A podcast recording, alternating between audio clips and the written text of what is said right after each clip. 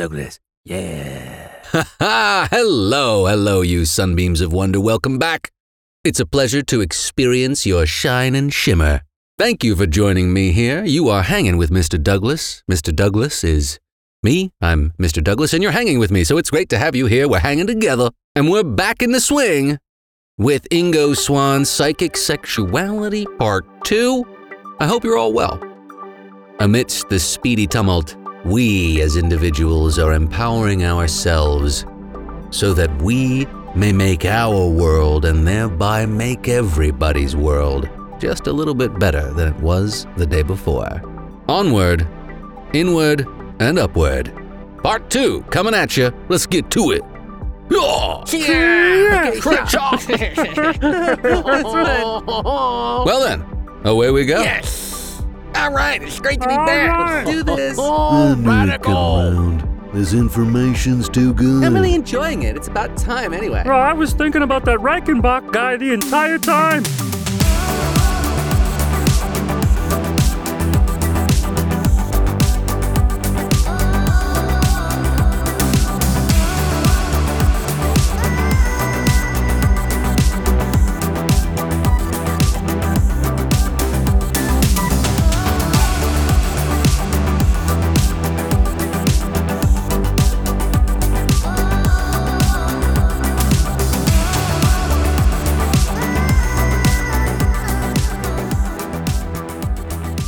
And dropping right back into the late 1800s in our historical jaunt through the history of the study of psi, psi, magnetism, ether, ether, chi, prana, ki, hadouken, orgone, reiki, universal life force, that oh so intrinsic energy that seems to be a part of everything, that everything kind of blossoms from and seems to most readily express itself through our sexuality. Yeah, yeah, right. No, I get it. and it Wow. really, I start to understand it. Is it just the sexuality, though? Oh, uh, not just the sexuality. It's not just sex.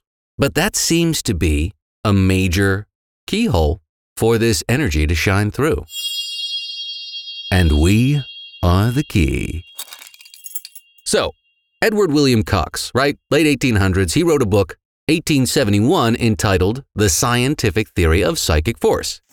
Now, this book put together some major characteristics of said force, and Ingo Swann brings into a kind of modern dialogue a more colloquial way of wrapping our minds around this stuff. All the more, we start with number one quote, there is a force proceeding from or directly associated with the human organization. Um, do you mean like a group or something? Uh, Which, as Ingo is telling us here, uh, you can replace organization with organism, oh, rad. Okay, got it. yeah, that was weird. Thanks for asking. body structure, uh, plus its animating energies. Numero dos, in certain persons and under certain conditions, this force can cause vibrations or motion in heavy bodies, such as furniture, other bodies, etc., Not pretty useful on moving day. external to that person emanating that force. The force can also produce audible and palpable sounds in such bodies. Number three, the force does this without muscular contact or any material connection between any person, place, or thing, any noun whatsoever.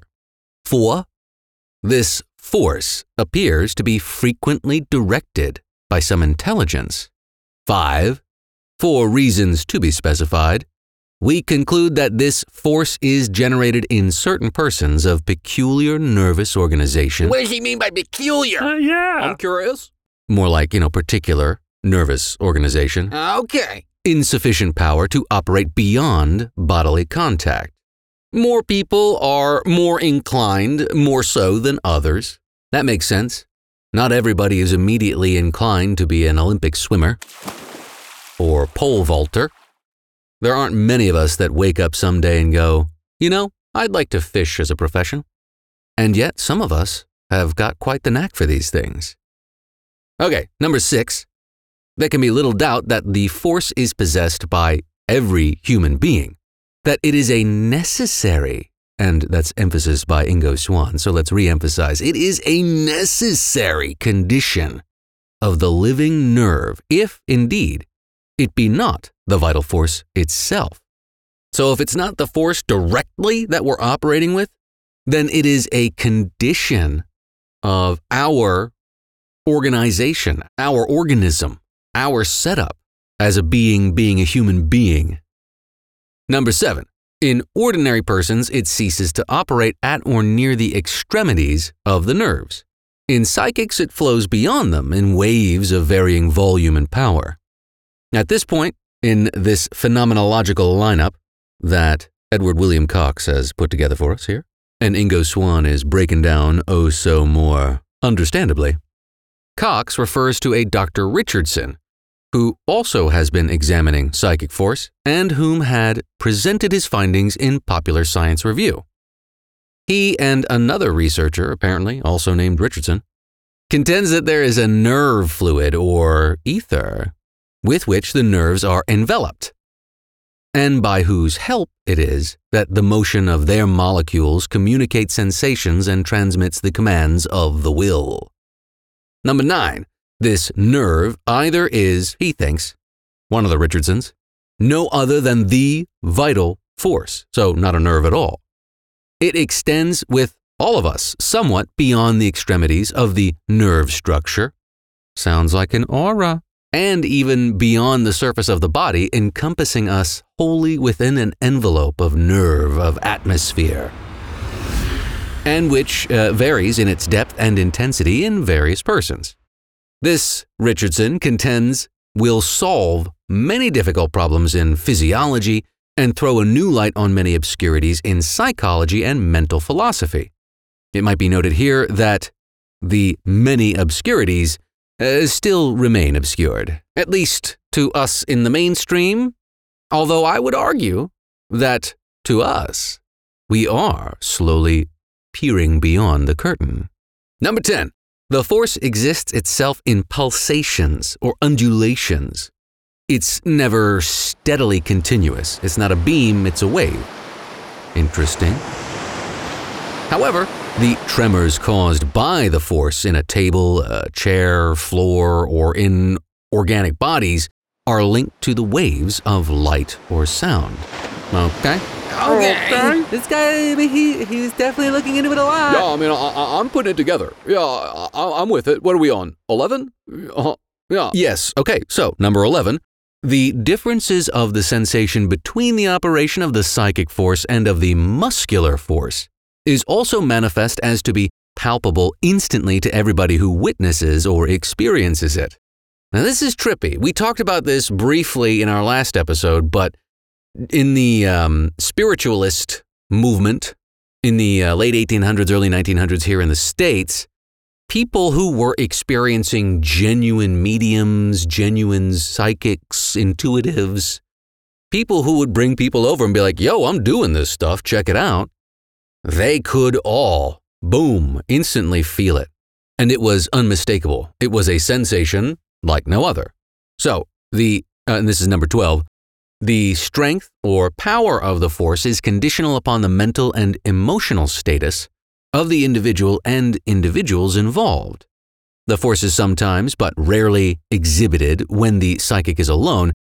As a rule, the presence of other persons promotes the operations of the force. Number 13, the force is materially influenced by the electric and magnetic conditions of the atmosphere and of surrounding bodies, by heat and cold, by moisture and dryness, and still more by the nervous condition of the persons present. You could say uh, replace nervous conditions with uh, individual dispositions, I guess. Oh, that makes sense. Ah, Okay, I okay, get it. yeah. That's so much better. Uh, Hmm, now that makes sense. Dispositions. Yeah, don't be an a hole. You'll experience universal energy. That's what I'm thinking. Number 14. As will be examined in the following chapter, characteristics of the force can be perceived by a variety of clairvoyant means. But if the manifestations of the force are powerful enough, they can be witnessed by normal perceptions.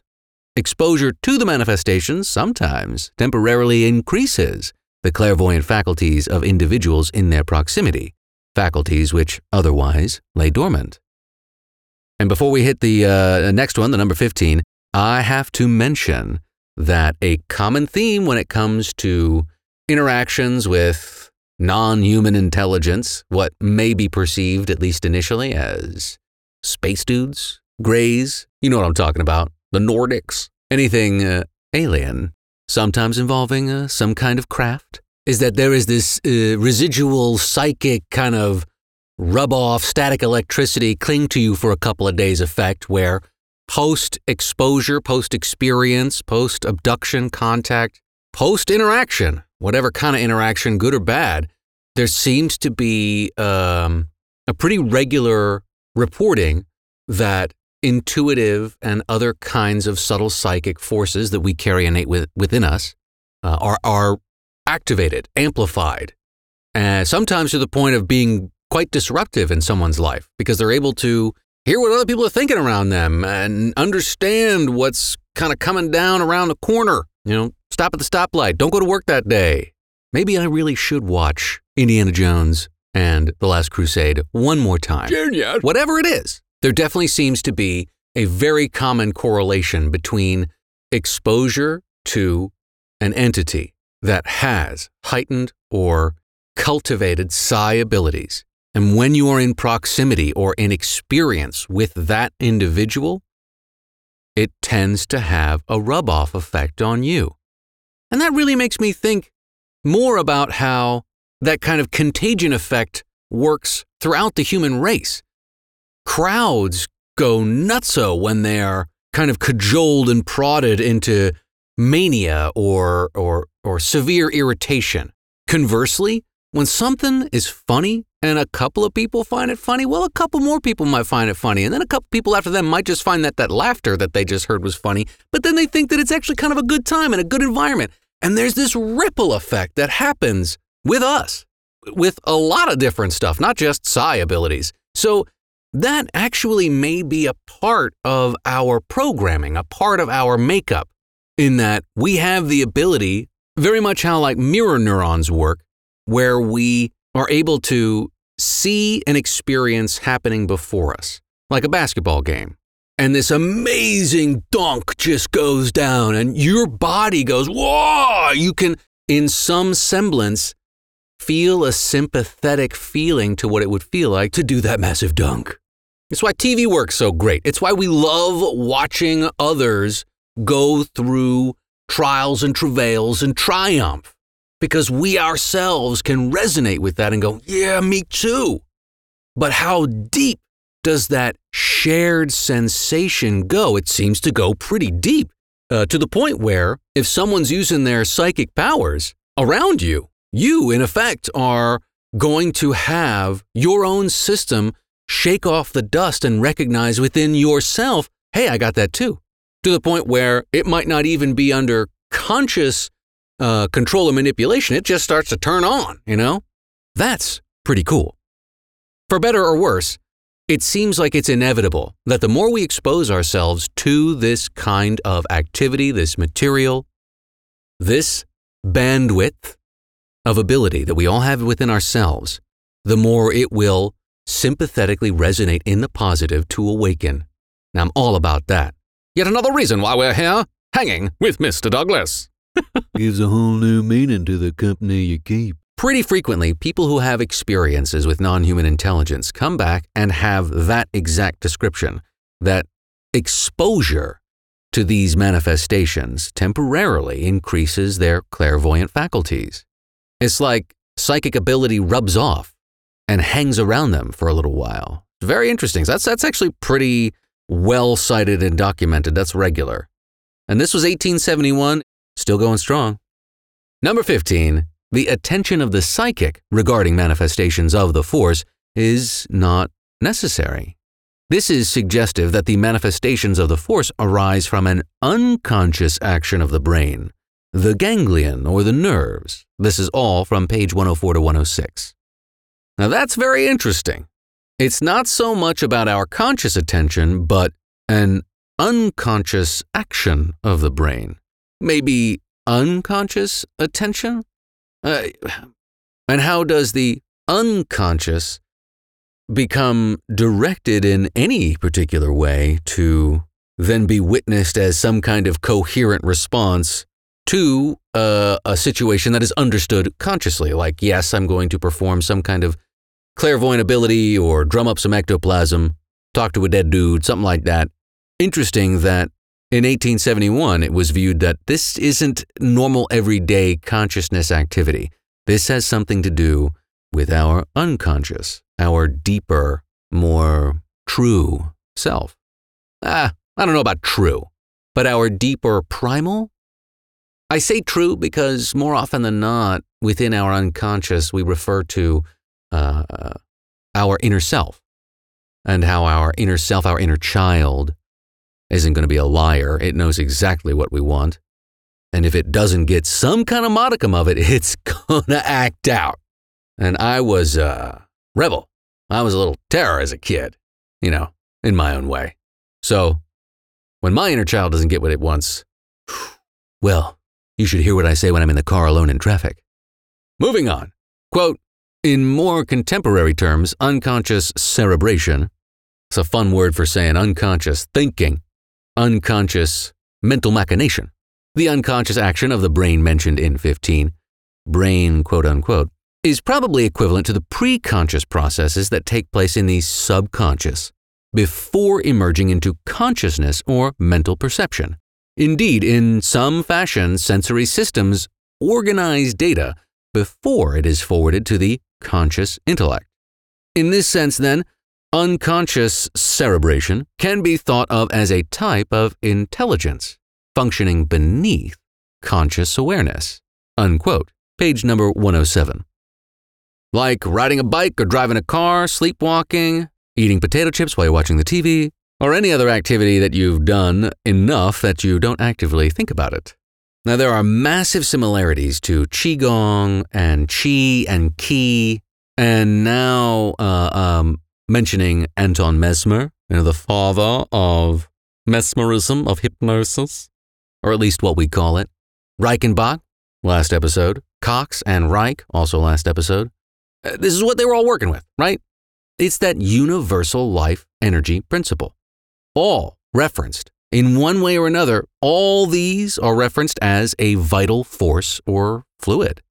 Now, Ingo goes on to break it down a little bit more and mention that clairvoyance is uh, more aptly named a kind of second sight. Clairvoyance, French word, does mean clear seeing, uh, but other ways to understand clairvoyance and other ways that clairvoyance has, uh, in one way or another, expressed itself, or more aptly, its second sight, uh, is a, a kind of perception of the past or perceptions of the future, envisioning past lives, getting that deja vu flash, perception of contemporary events happening at a distance, remote viewing, or outside the range of normal vision, right? X ray vision, seeing through stuff, traveling clairvoyance, OBEs, remote viewing, medical clairvoyance, which, uh, as we go through this, we'll talk about. Ingo has an incredibly intense and uh, meaningful experience where he actually has uh, kind of medical clairvoyance. Uh, platform clairvoyance is another one, the older version of seeing spirits during a near death experience, and really the near death experience itself. Macro clairvoyance, being able to see space or other big objects. Micro clairvoyance, zooming in to the very tiny. And we discussed this uh, a couple episodes back. Annie Besant, Leadbeater, they have that book all about microclairvoyance where they viewed molecules before we had an electron microscope. Turns out the pictures match up pretty close. Hypnotic and trance clairvoyance, ecstasy clairvoyance, psychometric clairvoyance, mixtures of clairvoyance and telepathy, telesthesia clairvoyance. And that list is from 112. It's a great book. Highly recommend you follow along. And uh, yes, here we go, referencing those two that I just mentioned. Quote, Microclairvoyance, a modern term, is one of the several super sentient faculties itemized in the very ancient Siddhi literature of the Indian subcontinent, known as knowledge of the small, the hidden, or the distant by directing the light of superphysical faculty. It is not at all that clear why the clairvoyant duo, Annie Besant and Charles Webster Leadbeater, took an interest into microclairvoyance, but they set about working assiduously at this fabulous enterprise in order to clairvoyantly see and systematically describe the atomic and subatomic particles of all chemical substances. In 1908, Now that right there makes my eyebrows go up. Where can I get this information? I want to see these pictures. they caused the Theosophists to publish Occult Chemistry, Clairvoyant Observations of the Chemical Elements. You can get this book on Amazon. Okay, sweet. Most Theosophists then seem to have been completely bewildered by the voluminous book and its profusion of graphic illustrations of what molecular and atomic particles looked like. Now, it was even revised and enlarged several times up until 1951. After the invention of the electron microscope, it could begin to be seen that the clairvoyant drawings of Leadbeater and Besant of the atomic and subatomic particles of the elements corresponded almost exactly to what the electron microscopes revealed. Additionally, the clairvoyants had illustrated some elements which, at the time, were not known to exist, but later were discovered and had correctly identified their atomic structures.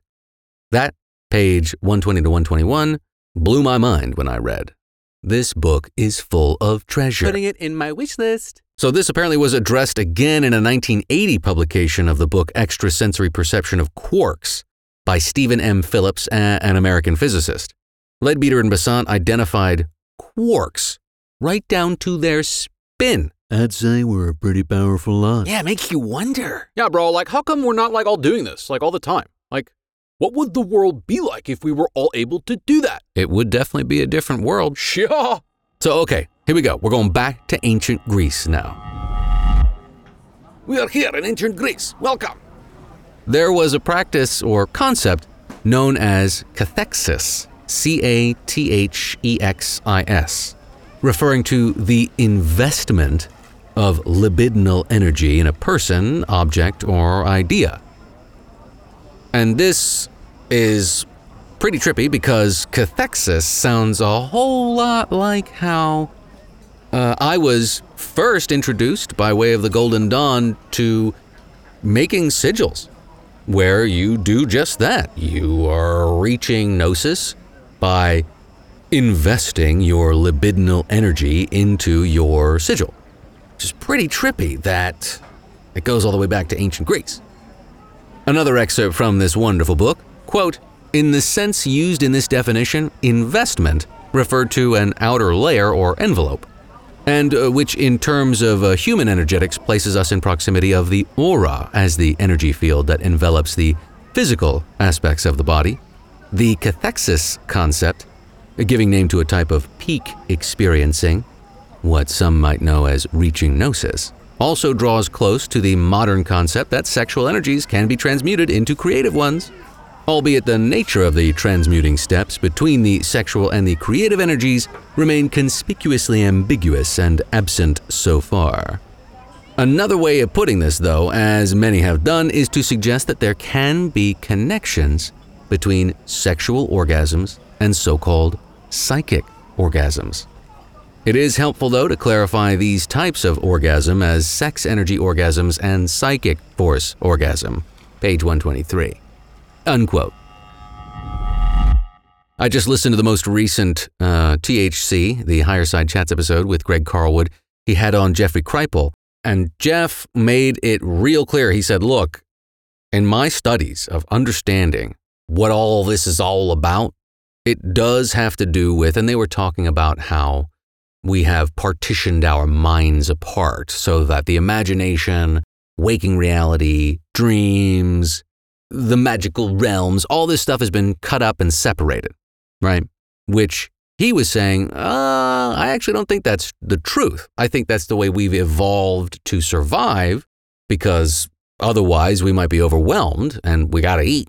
But he was basically saying that one of the ways that historically humans have been able to break down those barriers is via sex, and that there's no other way to put it sex isn't just about sex.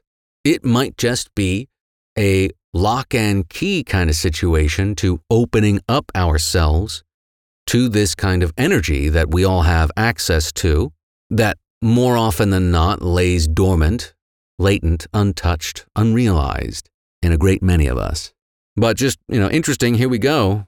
There's a lot of consistency out there. Now, Leadbeater was apparently doing this in the early 1900s in the Theosophical Society, right? This might have been one of the ways his clairvoyance or his second sight was strong enough to see and even illustrate all those particles in such detail. I might reference it later in my breakdown here, um, but within the book, he does talk about the Theosophical Society and how Leadbeater actually was doing particular practices, kind of charging up his libidinal energy. And uh, that once it got out, uh, it, it was uh, described in a pretty base way. And so put the Theosophical Society and their practices in a not so positive light when it comes to being exposed at pop culture level to society. I definitely recommend you read the book. Now, moving on, next section concerning the aura. Dr. Walter J. Kilner um, did a whole bunch of experiments with a particular kind of dicyanin screen, which uh, specific construction has, we, we don't know how to make it anymore. However, it seemed to consist of dicyanin coal tar dye between two hermetically sealed pieces of glass uh, and a solution that gave the uh, kind of green color to the filter. Looking through it first in daylight, either to desensitize or hypersensitize the eye, and then turning the eye on a naked person in dim light before a dark background, quote, three distinct radiations, all laying in the ultraviolet end of the spectrum, became visible, unquote. That's page 130. Wow, but you're saying we don't know how to make it It's so frustrating. What did they look Yeah, like? bro, is there a description? There's gotta be something. First, there was something that was just dark and colorless, and that surrounded the body about a quarter to a half an inch away. Kilner called it the etheric double, like a shadow outline. The second, the inner aura, which is different from the third outer aura, extended about three inches beyond the etheric double. The third, outer aura, came out just shy of about a foot away from the person. Kilner apparently also found out several interesting things about the aura. Using this screen, he could see auras, and the depth of the aura could be affected by magnets, and is sensitive to electric currents to the point of disappearing under a negative charge and then coming back up to 50% bigger and stronger once the charge dissipated. Uh, the auras were affected by various chemicals. A loss of brilliance of the aura was noted under the effects of hypnosis. Illness would affect both its size and color. With the approach of death, the aura shrinks and gradually disappears, leaving no trace around the corpse. The aura could be affected by an effort of will and be projected to a longer distance from the body and change its shape and colors. Uh, this claim, however, has been known to the peoples of China, India, and Mesopotamia as early as 2500 BC. That's from page 131. That's fascinating to me. He witnessed a kind of auric OBE. Oh, wow. Okay, that, that's pretty cool. Yeah, that's a pretty specific description. wow. Bro, this is awesome right now. Like, legit. Auras of uh, different people may show attraction and may be blended and may become more intense by doing so. I try to uh, keep that in the back of my mind whenever I'm really getting along with somebody or whenever I'm really not. I'm like, gee, I wonder how this looks in terms of our auras. Are my auras going, Oh, get, uh, get out. Just like, bleh, I don't want to be around here. And then conversely, are my auras like, yo, what's up with this over here? Let's blend and see what happens. My mind's a constant tie dye show of aura performance. Now, apparently, sexual arousal expanded the auras, causing them to intensify, sometimes filling the room. And all this comes from Kilner's book, The Human Atmosphere, which was published in 1911. Moving forward a little bit in time, after the atomic age kicked off, it gradually re-dawned on mankind that the building blocks of reality aren't matter, but are, in fact, energy. So a question arises, quote, if life forms are fundamentally erected out of energy, why should they only possess sensory systems regarding matter and not possess sensory systems regarding energies? Unquote. Yeah, what gives? Keep your britches on. He went through this before. Basically, we got two sets of sensing systems, right? one for the matter and physical experience of the world, and one for the energetic level, the more foundational or fundamental level of reality. We've talked about this before. Humans, as a species, have sexual sensing systems. All right. All right. Quote, if one senses another's sex vibes, then those vibes are emanating from the other person's aura energy fields. In that one is sensing invisible energies in this case, such sensing is a form of clairvoyance, albeit this term's not usually applied to the sensing of sex vibes. Unquote, page 137. Yeah, bro, just gotta hang on for the ride. Maybe. This is so exciting. Mm, We also possess emotional sensing systems. You know what it's like to walk into a room after a fight's happened? Yeah. You know what it's like to walk into a room after somebody's cried? Yeah. You know what it's like to walk into a room after they've been talking about you? Do I ever? You can feel the emotional flavor, the emotional fabric of the room radiating from energy fields of others. You can sense love, you can sense hate, you can sense acceptance and rejection, danger, approachability, not approachability, imminent illness, death, even. This is often referred to as empathy, and it's a form of clairvoyance. Empaths, baby. So auras hold all that info, and probably more in them, making them pretty complex. Wow, who knew? The aura's got a lot going on. No, I kind of already knew that. I think it makes sense. Bro, I wonder what my aura's doing now. Paracelsus talked about auras, and this is a, uh section from page 138. The vital force is not enclosed in man, but radiates around him like a luminous sphere, and it may be made to act at a distance. In these semi natural rays, the imagination of man may produce diseases, or it may purify it after it has been made impure and restore the health. Our thoughts are simply magnetic emanations, which, escaping from our brains, penetrate into kindred heads and carry thither, with a reflection of our life, the mirage of our secrets. Nice. Oh, that's deep. Paracelsus bringing it. That was good I too. appreciate the Paracelsus quote as well.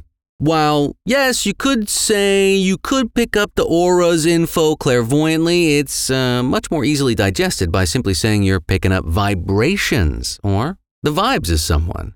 Good vibes, bad vibes. But that is clairvoyance. By 1914, just before the onset of World War I, the Theosophists came to some conclusions regarding the aura.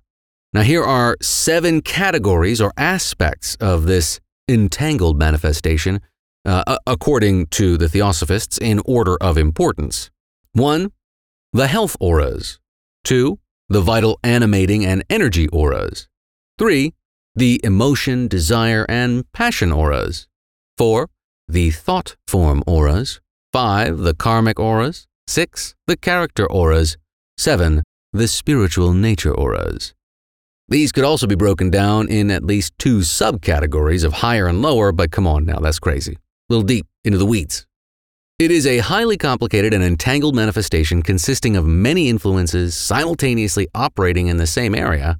It's not just a luminous cloud around the physical body, it interpenetrated and projected some of its elements from the body, sometimes to great distances. Some of the auric elements didn't even belong to the body, but were coming from or emanating from astral principles. And uh, here, astral refers to the first world or a slightly finer level of reality, the second lowest according to ancient traditions.